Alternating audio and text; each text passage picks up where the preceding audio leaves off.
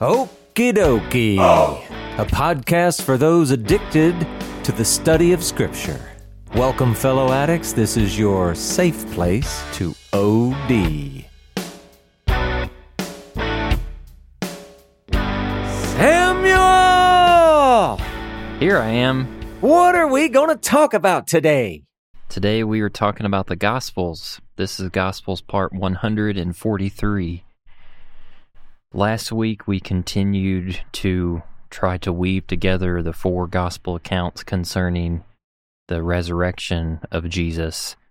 And we saw accounts in John uh, at the beginning where Mary was weeping outside of the tomb and peered her head in, and there were two angels that appeared that were next to the burial cloths that had been left and being asked why she was crying and still thinking that someone had taken Jesus' body and then she turns Yeah. around and there's Jesus standing there and she's just falling to her knees wanting to cling to him with this amazing pro- probably incomprehensible concept of someone once again being alive from the dead and Jesus Right. like please don't cling to me like I have not ascended yet but go and tell my brothers you know and tell them to meet me in Galilee and we go from there to the Gospel of Luke where um, there are two disciples that are unnamed that are they are going to a village named Emmaus which is seven miles from Jerusalem, and they're talking about all of these event events that had been, that had happened from before the crucifixion to at that moment. The text says that very day, Yeah. and Jesus appears again, but this time it says that they their eyes were kept from recognizing him, and there there begins this. It seems like there's some rabbinic motivations going on once again with Jesus, asking him like, "What is what's this conversation that you're having? What's it about?" And they're like, "Are you the only one in Jerusalem who hasn't heard all the stuff that's happened concerning Jesus of Nazareth?" And Yeah. and they basically relay the story and then Jesus kind of rebukes them in some ways like didn't like can't you see that the prophets spoke that the Messiah must suffer in order to enter into glory and we left off last week with Jesus beginning in the in the Torah with Moses and all the prophets he was interpreting to them all the scriptures concerning himself and his authority. Yeah, they uh it was kind of funny. We were even well, one of them did get named. We knew he was Cleopas. Oh, that's right. And uh we had well, it, no no reason to go back over that. We did that last episode. That's great. And this is leading us to where we are cuz we left them. These guys were still traveling to Emmaus and we just left them on the road, Samuel. hmm So let's get back. We are in Luke chapter 24, verses 28 to 31. Let's see what this says. So they drew near to the village to which they were going.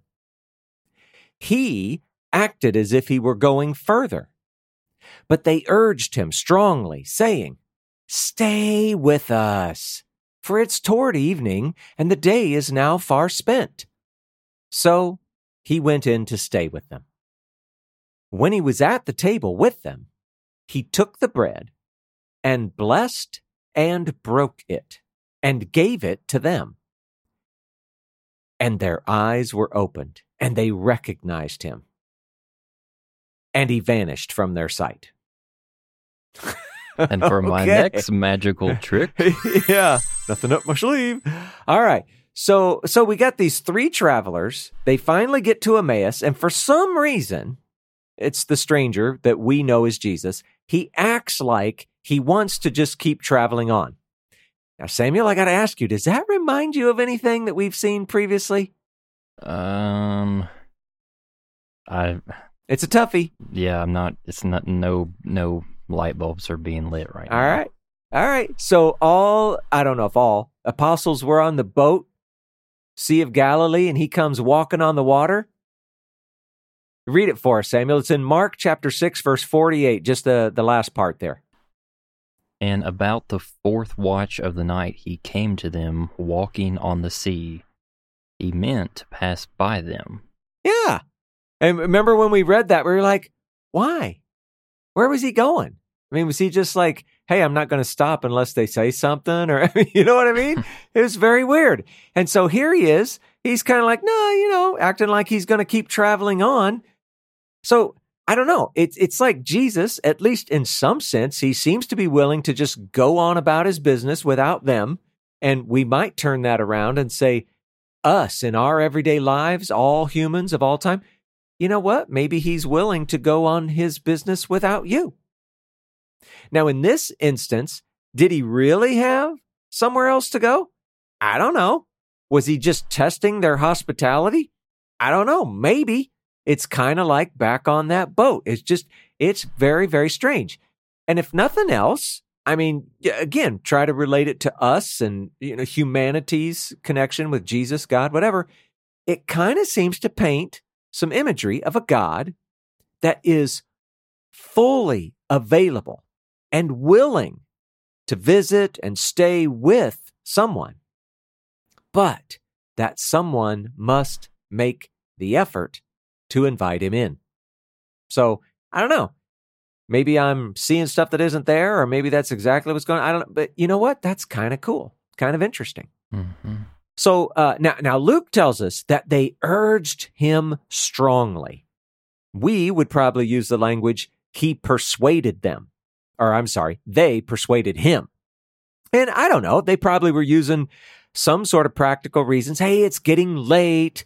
Uh, you may not have a, enough time to get to, you know, like the next destination. I mean, what if it gets dark? It's kind of dangerous out there alone, etc., etc.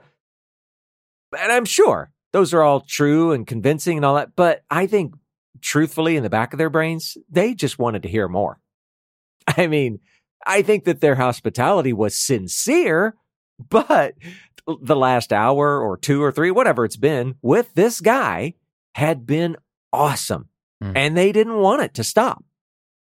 And apparently, they were persuasive enough that this stranger that we know is Jesus agrees to stay with them. So, when they get around to eating, and I don't know if this took long or if it was, you know, quick and easy, I, I don't know. But Jesus, he he's the one who says the blessing. Now, maybe he just kind of took on the role, or maybe they, you know, like gave the honor to him, like as if he was their guest or something. I don't know. But Jesus says the blessing, and then he breaks the bread and gives it to them. Now, the text doesn't explicitly say it, Samuel. But can you can you imagine how he probably had a way about him, a way that he did this that was very peculiarly Jesus when he had done this over the last few years. And and and in that, you can imagine how if he did that in the exact same way right here in this moment, well, it could have been that in doing it in this unique, recognizable way, it could have been that very thing that allowed them to actually recognize him, whereas all the way up to this point they had not. Now, now the text only tells us that their eyes were opened. So, I mean, it could have just been some supernatural thing. You know, the the the same thing as the concealing, now the revealing. It's all just supernatural. I don't know, but as we'll soon see, the entirety of the text is going to suggest that I don't know, maybe it really was his mannerisms or something like that that opened their eyes. And if that's the case, again, I don't know why I keep wanting to draw these parallels to us, but it kind of seems like, hey, doesn't that hint that at least in some way, in some manner, we all should be able to discern godlike behavior in this world when we see it? There's something recognizable about God being in a thing. There's something about his mannerisms or his way or, you know, something like that. So I don't know. I think that's a cool thing to see in there. And then, kind of the last bit of the story, this is strange and probably disappointing for them. But as soon as they recognize him, he disappears. He's just gone. Beep, beep, zip, dang that was definitely supernatural. I mean, we're we've kind of been guessing at things before, but the way this appears, I, I mean, he vanished from their sight. It's got to be that was a supernatural thing, right? So this particular story, it's very much like other stories in other Jewish writings, and and they had probably heard stories like this, and they were now sort of living it out. So I don't know. I just think this whole little bit, this this little section right here, is just kind of weird and kind of amazing all at once. But anyway, nothing super super exciting in there, Samuel. What do you got? Yeah, I just want to reiterate the good nugget that you brought to the surface in terms of God has his own agenda in terms of like the purposes that he is convicted of in terms of wanting to put the world back together. And it's an open in that those desires of his and his his goals in our reality are an open invitation for all humanity to join with him in participating in that. Yeah. But if we, you know, you, whoever is listening, if you're not for that, like, I, I don't know, in some ways, God's not going to cease his plans and wait around for you. Like, in some ways, it's going, he's going to be kind of like the way that he treated Pharaoh. He's going to give you over to what your heart is actually wanting for your life Yeah. And your reality. So, Yeah. I'm just glad that you brought that up. That like it, it's cool to think about like what would have happened if these two individuals hadn't of beckoned Jesus to come stay with them, and they would have missed this. And you know, it, the the gift of the revelation could have been given to someone else. So, um, Right. that's just yeah. I, I really like that little teaching moment there. Yeah, well, at least they would have walked away with a complete understanding of Messiah in the Torah in the Old Testament. They got that going for them. Yeah. But yeah, no, it is. It's it's it's kind of uh, interesting to just you know step back and think, you know, what what what is this showing us? How would this look like for us instead of them, or you know, whatever? How's that story stood up across time? Stuff. I don't know. Anyway, if that's all, let's go on. Uh, Sure. Luke chapter twenty four. Going to look at verses 32 to 35. They said to each other, Did not our hearts burn within us while he talked to us on the road, while he opened to us the scriptures? And they rose that same hour and returned to Jerusalem. And they found the eleven and those who were with them gathered together, saying, the Lord has risen indeed and has appeared to Simon.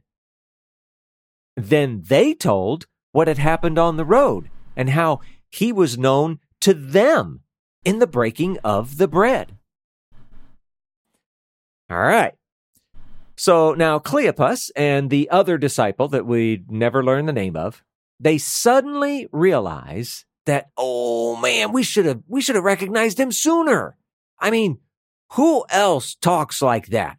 Who else knows what that guy knew?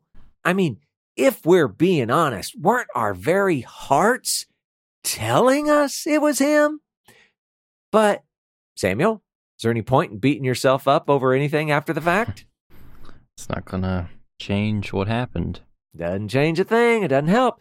But they did realize or, you know, decide, whatever you want to call it, they needed to tell the others, especially the 11. And so they left that very same hour for Jerusalem. So now, do you remember? They talked to Jesus, they talked him into not traveling because, you know, it was getting late. And now here they are. They're going to travel all the way back to Jerusalem. And I, we don't we don't really know what time of day it is. We know it's it's certainly heading toward dark, but we don't know how much of the day's left. So they may have been making that uh, doing the travel in in some darkness. Maybe it was all dark, whatever. At this point, we don't know. It it, it wasn't going to be safe, especially if it got dark. But they didn't care. They had to tell this news. So when they finally get to Jerusalem, they find the eleven and some others all gathered together. And just as a side note, Samuel, Uh, we're going to find out not long from now that Thomas one of the one of the apostles Thomas was not there at this time. So it's not really 11, but we get the idea. We know what's happening.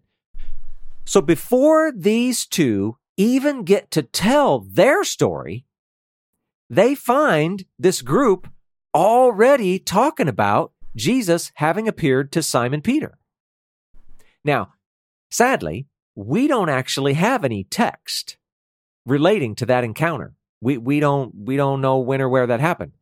But when they have the chance, they tell them about this revelation of the scriptures that they experienced on the road with this stranger who turned out to be Jesus. And they tell of how they finally recognized him and it was, you know, in the breaking of bread or at when he broke bread for them or, or whatever. Now, I've kind of been hinting at, leaning toward, or presenting this as the, the two of these guys recognized Jesus through his actions, his mannerisms, maybe a phrase he used, something like that. And, and, you know, taking the text at face value, taking the text more literally, which I, I don't know. To me, that just makes sense. However, there are those who, eh, let's say they would disagree. What they see, what they find important, they see this whole little story here as speaking of communion, the Lord's Supper, etc., that kind of stuff. And and and the reason is it, it, for them, they look at it and they go, "Oh, but see, they saw it this way. It's so that all of us may know him through communion.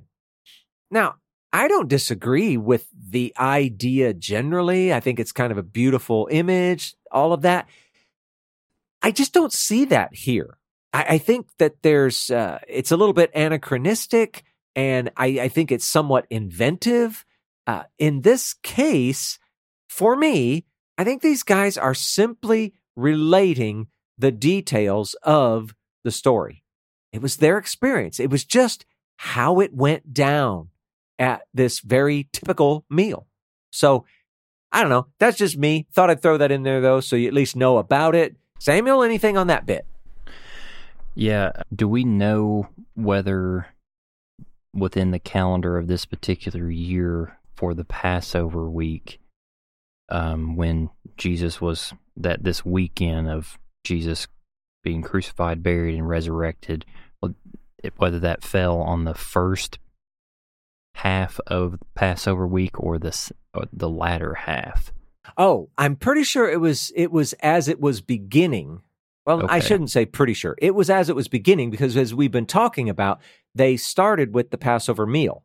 Okay. Now we have the confusion about which night it was, et cetera, et cetera, but that was at the beginning, and it's the Feast of Unleavened Bread that follows. Right. And would that have been the the Passover meal, the Seder, would that have been something that collectively the entire nation would have participated all on the same date, same evening, or was there flexibility within their culture that I don't know if you know where I'm going with this. Like, could could there have been a potential that, like, in the same way that the the main disciples had a, a, a Passover seder with Jesus, and if these two individuals in this story, if they're not directly a, a part of the eleven, they would have but maybe heard about the Passover seder, and then this b- breaking of bread if they had a their own seder oh. at their own private quarters that's what led to the the connection and the revelation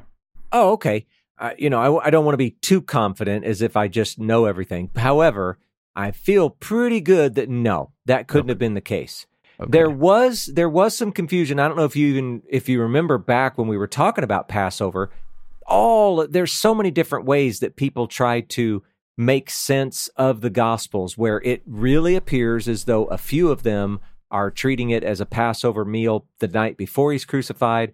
And then John is not presenting it that way, but that causes other confusion. Whatever. One of the potential explanations was this rift between the Sadducees and the Pharisees and trying to decide when the new moon was and what day this happens and what day that happens, and that maybe they really did do it on a different night and and most of the nation was doing it the next night or something like that. So there are those kinds of thoughts, but at this point we know that it's Sunday. We know it's the day after Sabbath. We know that uh, it's the the what do we call that? The first fruits. Mm-hmm. We're starting that, and so no, they they weren't doing a seder.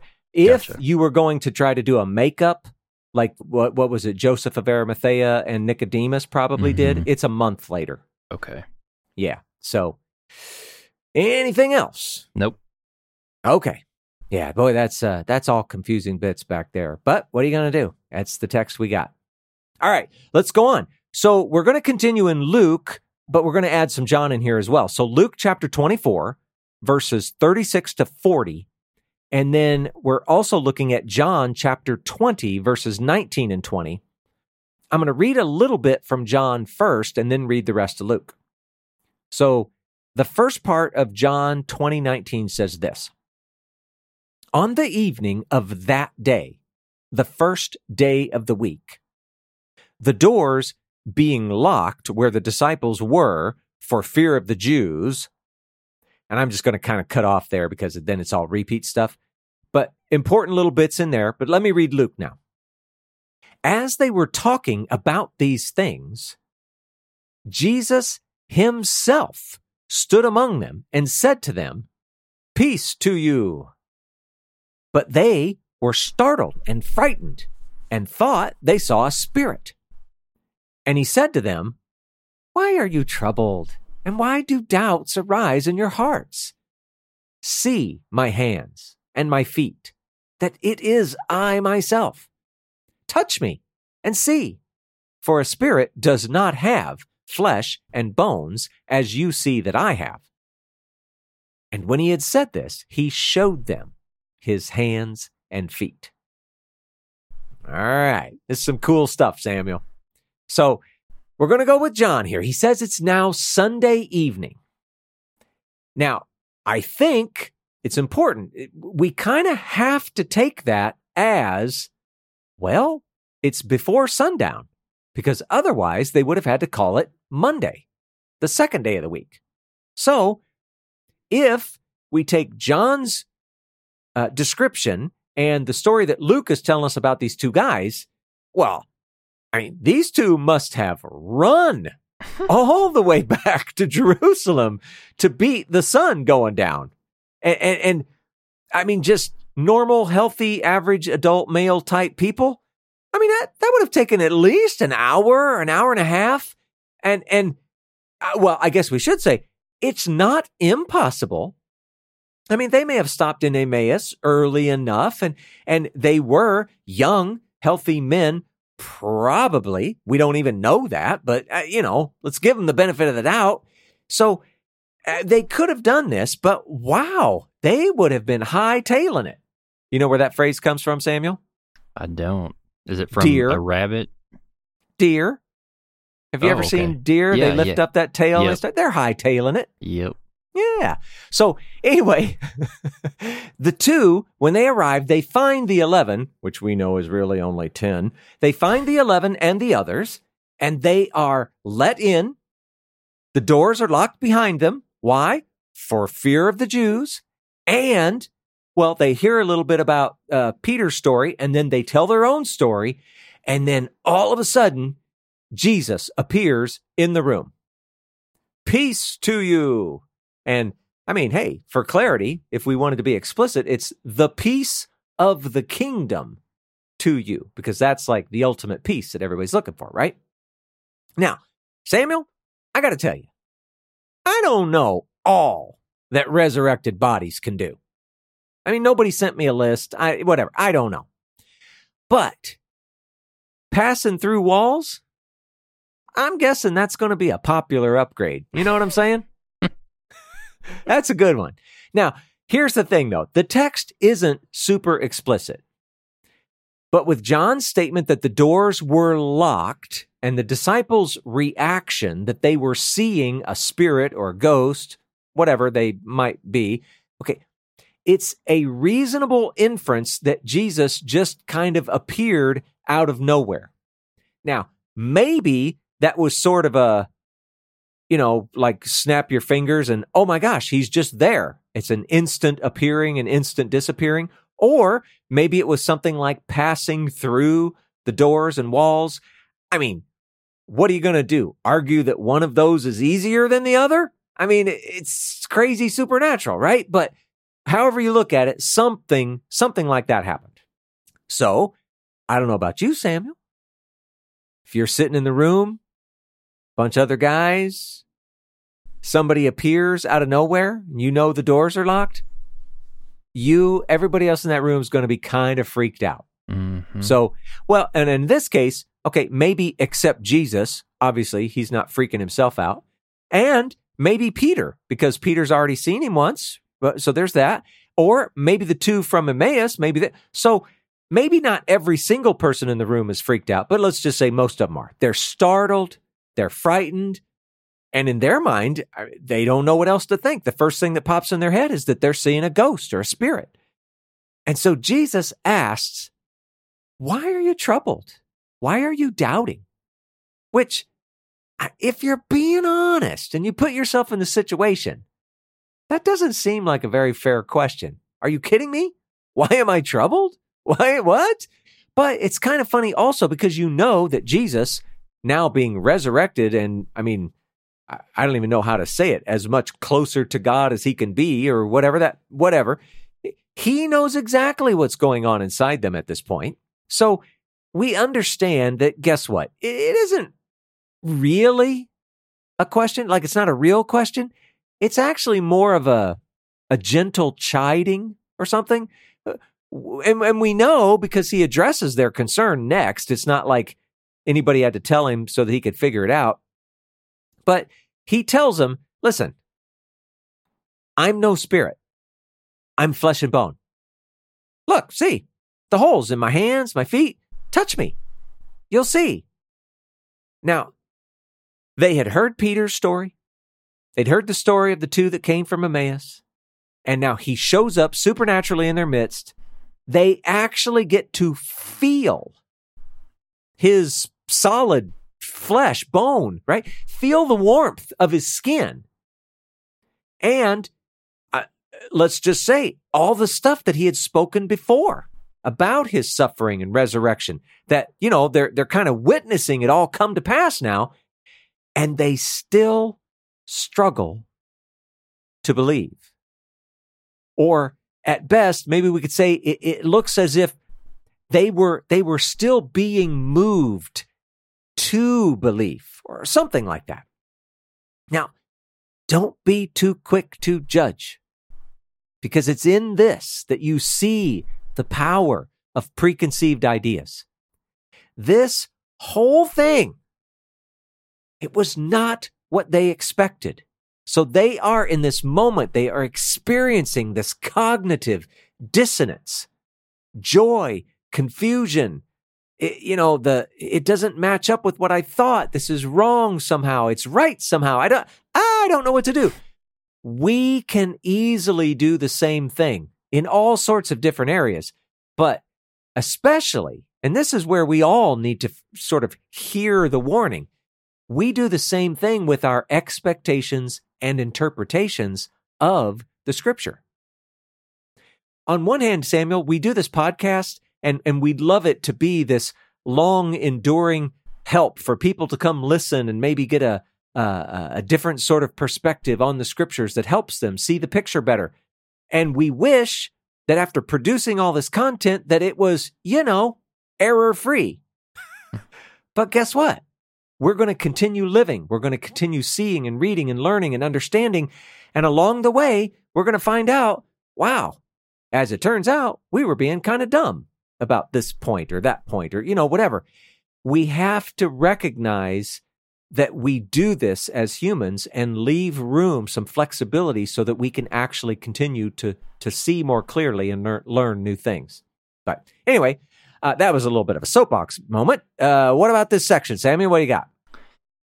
Are we going to address the elephant in the room of Jesus's crucifixion wound still being present on his resurrected body. Well, I'm happy to. Why don't you begin? And then when I figure out what you're talking about, well, I'll join in. I mean, if Jesus is the first fruits of the the age to come, so Yes. to speak, his resurrection represents the casting off of sin and death, corruption within our physical bodies, um, and that seems to imply some kind of healing, some kind of restoration that's involved. And so, I'm just wondering if Jesus's example here is an exception because of him being the cornerstone of this age that is coming compared right. to the majority of people who will get to experience resurrection um, in a future Yeah. reality. Yeah, and the question behind that is, you know, what about the guy who went off to fight in war and he got a an arm or a leg blown off? When he's resurrected, is he going to be without his arm or leg? I mean, if Jesus still had his scars and wounds, what about that guy? So, yeah, it's a really difficult question, and I think I think you have hit on at least one really important point, and that is, well, okay, we don't know everything there is to know about the resurrected body. I mean, we didn't know that it could just like appear and disappear or pass through walls or whatever it can do. Is it possible that Jesus could be displaying these wounds now, but he won't always have them? Or is it possible that he has them because they represent the work that he accomplished? And so it, they, they will remain forever as sort of that testimony or something? Uh, Samuel, I have no idea. I mean, what if I live to be 108 years old? When I'm resurrected, am I going to be this shriveled up, old, bent over man that's just like, you know, barely able to get around? Or am I going to be strapping young man chiseled from stone? I mean, I, I don't know. I don't know how that all works. So, uh, I mean, your question is great. I just don't know how we ever answer it. Yeah. I've heard both sides of the coin, and actually, one of the organizations that Paul and I pretty proudly support, First Fruits of Zion, they have had articles and podcasts talking about this where they use Paul the Apostle as like a, I don't know, proof text to show that when we are resurrected, we will be first resurrected into the same body that we had as you know corrupted physical beings with sin and death still present and then there's that change that happens and that comes from 1 Corinthians chapter 15 verse 52 where Paul says for the trumpet will sound and the dead will be raised imperishable and we shall be changed. So they're like splitting those two things as kind of like two different events. First the dead will be raised and then we'll be changed. I don't know. So just something Yeah. to think think about, and I can I'll post that article uh, in our Okie Dokie notes as well if you want to peruse it at your pleasure. Yeah. Yeah, that is uh that is an interesting one and uh, you know, I I still I remember reading that and I I still don't know what to think about it. There's a part of me that's like, well, are we talking about the resurrected first versus those who did not die? So the resurrected, you know, they're raised and we who are still alive are changed? Or is it actually talking about no, the resurrected show up in their sort of like regular old body which is already miraculous in and of itself, and then it's changed. Where it's a really good question. So yeah, that's a neat article. We'll post that and and let people chew on it. Hmm. Haggad. Right. Yeah, that's right. That's right. Anything else? That's it for now. All right. Well, we're going to continue in Luke. This is chapter 24, verses 41 through 43. And while they still disbelieved for joy and were marveling, he said to them, Have you anything here to eat? They gave him a piece of broiled fish and some honeycomb, and he took it and ate before them. Okay. Now, before I actually get to, you know, some of our notes and stuff, just to point out, some of you may have a translation that says something like and some honeycomb, and some of you may not. It doesn't appear in them all. I just, you know, wanted to point that out that that's one of those kind of questionable texts. It appears in some of the original and not whatever. Uh, so that's a thing. But Samuel, this sentence, while they still disbelieved for joy. What the heck does that mean? Mm-hmm. Isn't that weird? And that's in Luke. That's not even weird in John's. John. right, right. So, man, I had to I had to really scratch my noggin a bit on this one. So, first of all, let's say this. Remember how I talked about they'd seen all these things, they'd heard all the things before, they were witness, witnessing it all come to pass. Pass. It still seemed like though somehow they were still there's still some sort of struggle to believe, or maybe they were still in the process being moved to belief or something like that. I gotta say, after everything I read about this, trying to figure out what what was this this sentence actually trying to communicate, I don't think this is is so much a statement of unbelief. I think it's actually a statement that that's more like, hey, they they were they were actually on the way. It's like it's almost like we caught them in that moment in between not quite yet believing and believing, right? They they were right in between there.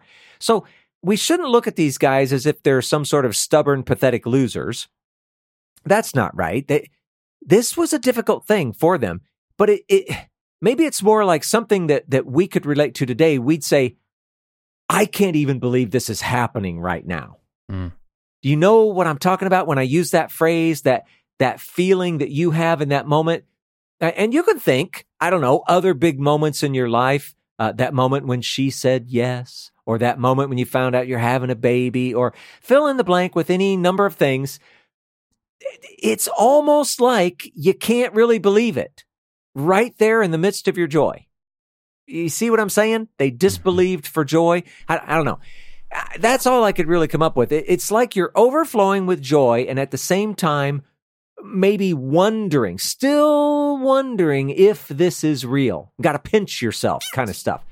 You're, you're moving from the reality you thought you knew to a new reality, which happens to be, you know, the actual reality.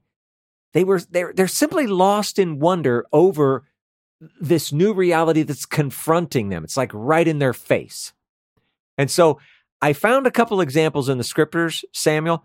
Okay, they're not this exact thing, but I think you can see it's it's a couple instances of people experiencing a moment like this. So, Samuel, if you would, would you read from Acts chapter 12, verses 13 and 14?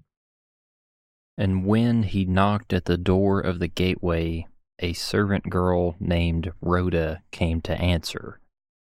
Recognizing Peter's voice, in her joy, she did not open the gate, but ran in and reported that Peter was standing at the gate. So here's this girl, and in her joy, she gets so excited she can't even believe that it's Peter outside the gate. And she gets so messed up that she doesn't even bother to let him in. She runs off to tell them, "Hey, hey guess who's at the gate?" So so it's like that is an image, that that thing that she's going through. She can't believe it's happening. She's wrapped up in the joy of it and she's not thinking clearly. You know, that kind of thing. Here's another one. Genesis chapter 45 verse 26. And they told him, Joseph is still alive, and he is ruler over all the land of Egypt. And his heart became numb, for he did not believe them. So here is, what is it, Jacob, the dad? Abraham, Isaac, and Jacob. Yep. Yeah. So Israel, there you go. So Joseph is still alive. He's ruler over all the land of Egypt. And listen to what it says his heart became numb, for he did not believe them.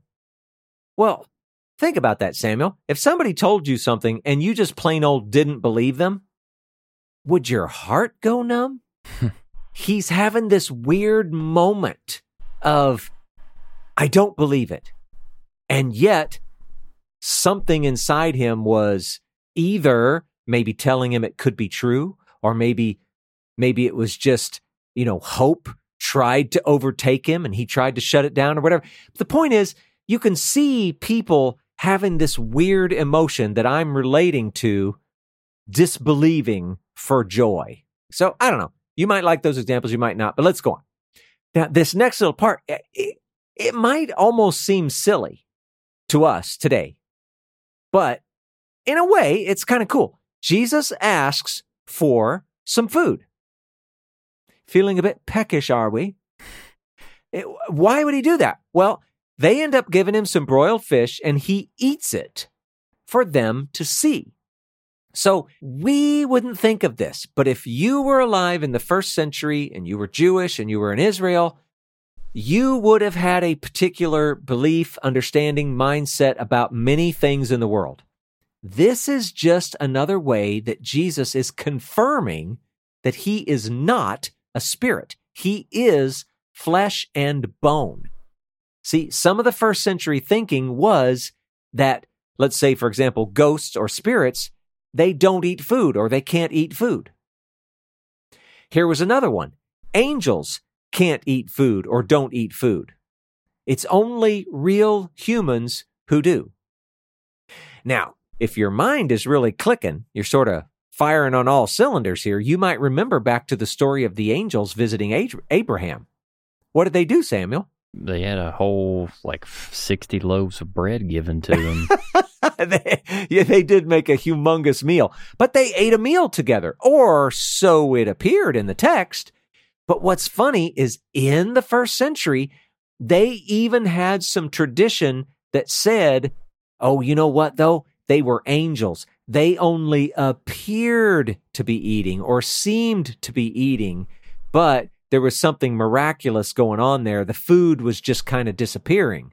So angels can't eat food. Angels don't eat food. So agree or disagree doesn't matter. Back then, that's what they thought. So for a few in this room, this may have been the final proof that they needed. Jesus ate food.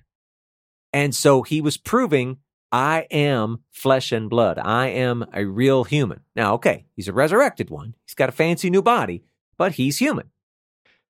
So I don't know. I, I, I just think that's amazing. Now, uh, I should mention that there are some manuscripts that have them after, you know, he takes this fish they actually eat an entire meal together.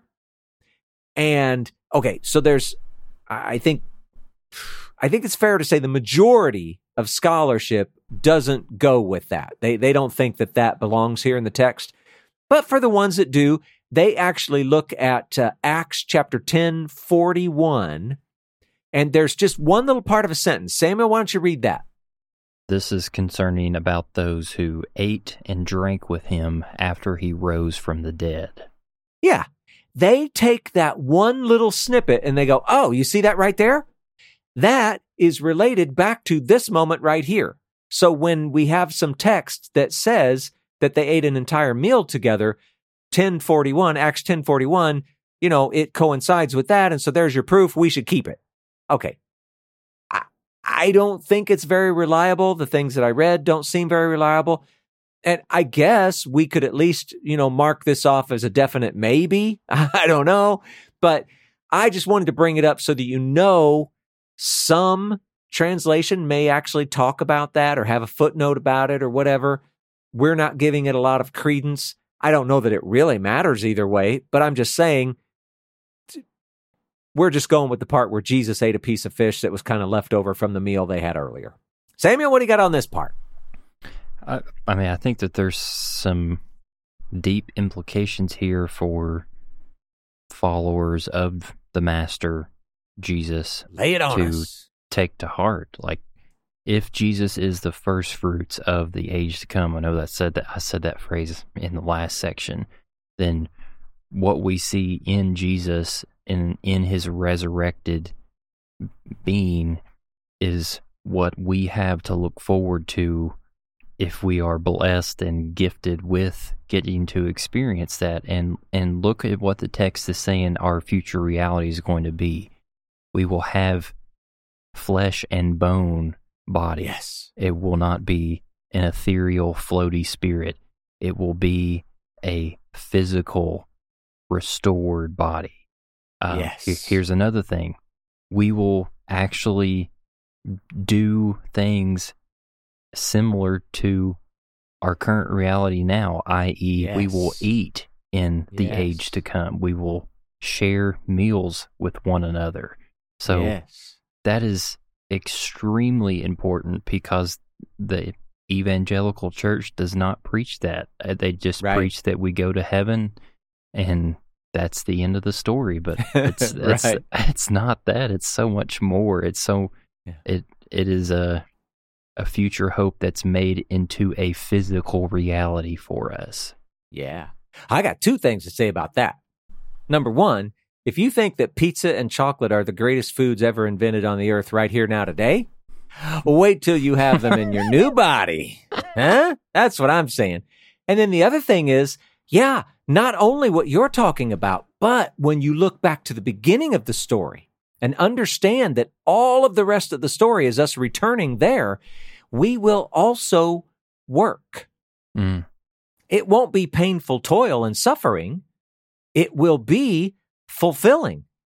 We will have stuff to do. We are going to continue to live on the earth. Okay, technically uh, a new one, but it, it's such a cool picture. We were created to live in creation, and we're going to do that eternally. God comes to dwell with man, not the other way around. Mm. It's amazing. So cool. Yeah. So sorry, what else you got? I guess I should rethink my retirement plans if I'm going to be working in the age to come. That's right. Don't even bother. Why retire now when you're going to be working for eternity? yeah. Seriously, anything else? Nope. Okay, let's keep going. Uh, we're going to look to, oh, we're moving to John now. Oh boy. This, this is John chapter 20, verses 21 to 23. Jesus said to them again, Peace be with you. As the Father has sent me, even so I am sending you. And when he had said this, he breathed on them and said to them, Receive the Holy Spirit. If you forgive the sins of any, they are forgiven them. If you withhold forgiveness from any, it is withheld. Oh, Samuel, this is going to be a toughie. You ready? Classic Okie Dokie most having the toughest stuff at the end. Yeah, why not? All right, so uh, let's start at the top. Jesus says it again. Peace be with you. And again, it's that peace of the kingdom. It's it's completeness, wholeness, well-being, harmony, security, tranquility. I don't know any other words. Uh, this is for them to have and experience even now. It's like like something to get them through the rest of their lives, if you will. And it's also something they will carry with them and pour out on those they interact with. And maybe even something they can pass on to others in, in at least some sense. So, so peace be with you. Now, we know that Jesus was sent on a mission by God. That is uh, the Father, God the Father. And Jesus completed his mission successfully. But now he's saying, in the same way, Jesus is going to be sending his disciples on a mission. And this little section of scripture, I, I kind of noticed how it sounded a little bit like the Great Commission. So I decided we should call this the only slightly less Great Commission. So, you know, so you can see it's, The it's good- close. The Good Commission versus Yeah. the Great Commission. yeah. Yeah. Something like that. So he wants to send his disciples on a mission. Uh, again, some think that this should actually be a parallel sequence or section or whatever with Matthew 28, the, the actual Great Commission. Others actually try to line this little bit up with Pentecost, you know, like the outpouring of the Spirit that we see there. Eh, it, it's all a little bit troublesome just from the standpoint of, you know, what lines up where, because this is, this is kind of an, an amazing and special moment. But, but where does it go? Right? It, it, it's kind of weird. So as part of this, Jesus breathes on them and, and says to them, receive the Holy Spirit. Now, Samuel, I want you to think back.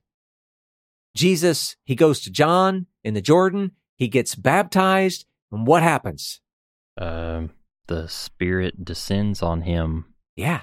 Jesus receives the Spirit and he starts his mission. They're about to start a mission and they are given the Spirit. Now, here's the thing though. Samuel, is this text, should we read it, is it suggesting that the only way to receive the Spirit is by someone who already has it, you know, like blowing on you or something to impart it? That sounds like uh, running the risk of experiencing some bad halitosis. exactly. Yeah, but but but it's not. It's not trying to limit it. Like like this is the way everybody's going to do it. This is just one example. And and also, I have to say, I think this is some super cool imagery that points back to Genesis when God created Adam. So Samuel, why don't you read that little bit from Genesis 2 7. Then the Lord God formed the man of dust from the ground and breathed into his nostrils the breath of life, and the man became a living creature. Yeah. Now, in that case, God was just making a living creature like the original model, same kind of thing we are. This, however, what we see Jesus doing, this is very interesting because this is now the resurrected king of the kingdom doing this. This is about new creation and new life. And we might say it's not about a spirit where we might talk in the language that says that we all have a spirit. This is about the spirit. Jesus is giving them the same spirit that he received after his baptism. So it's important to note that this should be considered different from, or, or, or maybe it's something more than that general outpouring that we all receive. And here's what I mean they were the witnesses, they were the apostles, the ones on the mission, the first mission. I understand that we have a mission as well, but th- this was different. They needed something more so that the accompanying signs and whatever else was going to go along with them, that was going to provide God's additional testimony and endorsement along with their own testimony. So I'm not saying it's a different spirit. I'm saying it's the same spirit. I'm simply saying I think that it's reasonable to look at this and say, hey, if the spirit can be measured, and it seems it can because Jesus got the fullness, the full measure, I think that they received, these original guys, I think they received a measure that was different than what we all received, the general believing us. I, I, I can't put a number on it. I can't quantify it in some way, but I, I think they, they were given something more just as part of the testimony and endorsement. So that's an important point. The second thing is, and this, oh, Samuel, this gets hard. This part about if you forgive, they're forgive. If you withhold, they're withheld, whatever. I have to make this statement because it's important for us to understand what's being said here. Or at the very least, let's understand what's not being said here. So, Samuel, who alone forgives sin? At least on an internal level perspective, only God does. God is the only one who actually forgives sin. Now, Jesus is not here, right in this little section of scripture, giving the, uh, the disciples, and in this case, remember, it's 10 of them plus some others. Jesus is not giving them God level authority kind of stuff.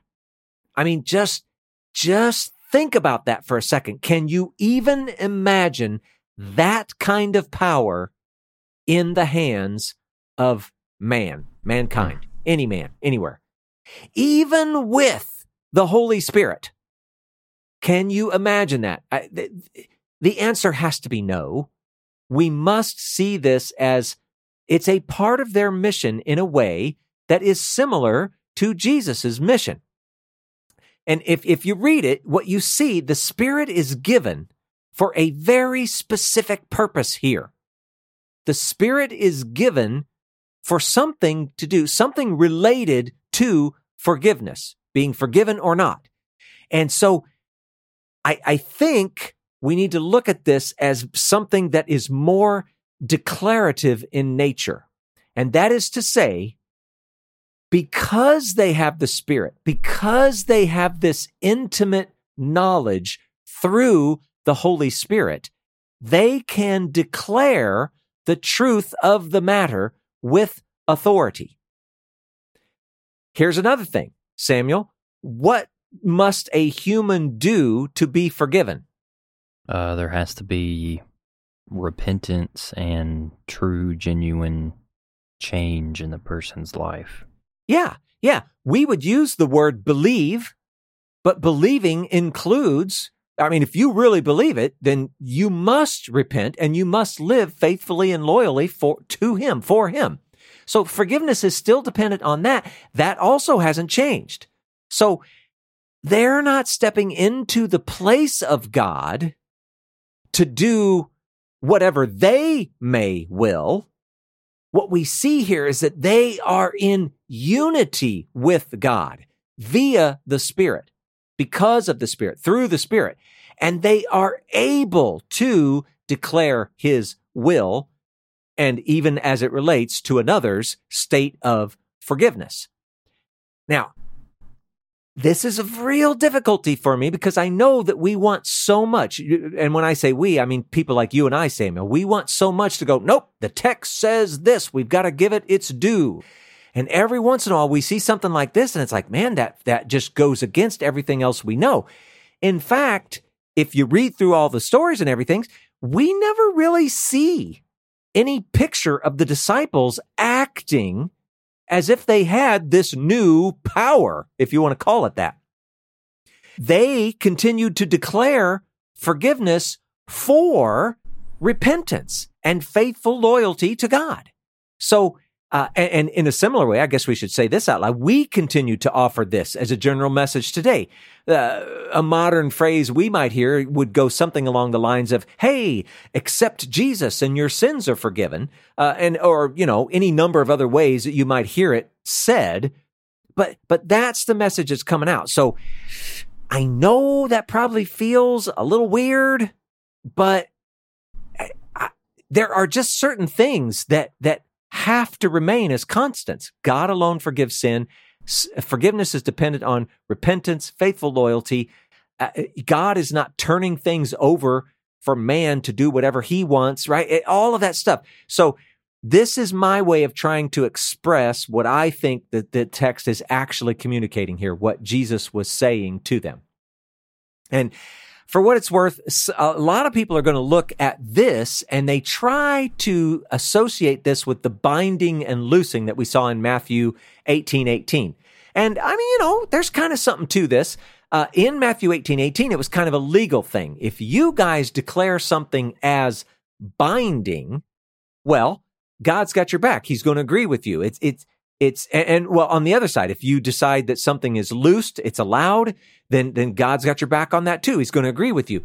And, and the point of that is simply to say they were they were taking on a new role as kind of like a new sanhedrin if you will. Uh, and so here if you determine something to be sin and it is not repented of they will be unforgiven and vice versa that kind of thing. So I mean, there's some merit in looking at it, this this sort of association with or or parallel symmetry, something with the binding and loosing.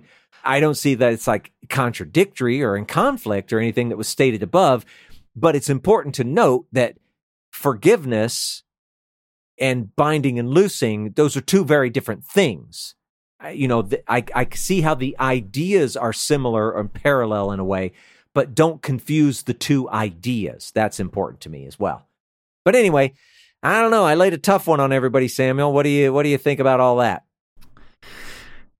Yeah, that's a a lot of stuff for us to ponder, wrestle with. But uh yeah, I mean the the concepts that you're talking about here with the the unique setting and situation that the 11 the apostles are in right now being the first hand witnesses of this reality changing altering event it, it makes sense for them to have something different than us who are 20 centuries removed from that Yeah. That sounds like a long time when you say it that way. 20 centuries. Wow. Anything else? Um, I mean, I just I love that Genesis callback. I mean, we've we talked about it all the way in Gospels number one with like asking that question: How can you have an infinite God dwelling in a finite reality? And we had talked about that the wisdom, the memra, uh, that agent of God that self Word. limits Yeah. himself in order to dwell within a finite realm and that is that is the aspect of God that is present hovering over the waters in Genesis 1 that does the creating and we Yeah. we we said that that that same agent became tabernacled among, among us took on flesh and so if we if we say that that same god nature of god that's interacting within the finite realm breathed life into man in Genesis 2 then oh my gosh like of course it connects here with Jesus because Jesus is that creator he is that agent of God in human form and he's doing it here in another sense that's just Yeah. I just love that Yeah. It's a cool picture, huh? Mm-hmm. Well, last chance. Um I got to know when to hold them know when to fold them know when to walk away All right. I think you're gambling with the audience's favor at this point, but let's let's cut it and go. Hokey dokey. Thank you for listening to the Oki Dokimos podcast. Don't forget to subscribe so you never miss an episode, and be sure to leave us a five star rating and a review to let us know how this content is impacting your life. You can find out more information about the podcast at www.okiedokimos.com. And if you'd like to get a hold of us, please send us an email at okidokimos at gmail.com. And until next time, we pray that you will do your best to present yourself to God as one approved, a worker who has no need to be ashamed, rightly handling the word of truth. We'll talk to you again soon.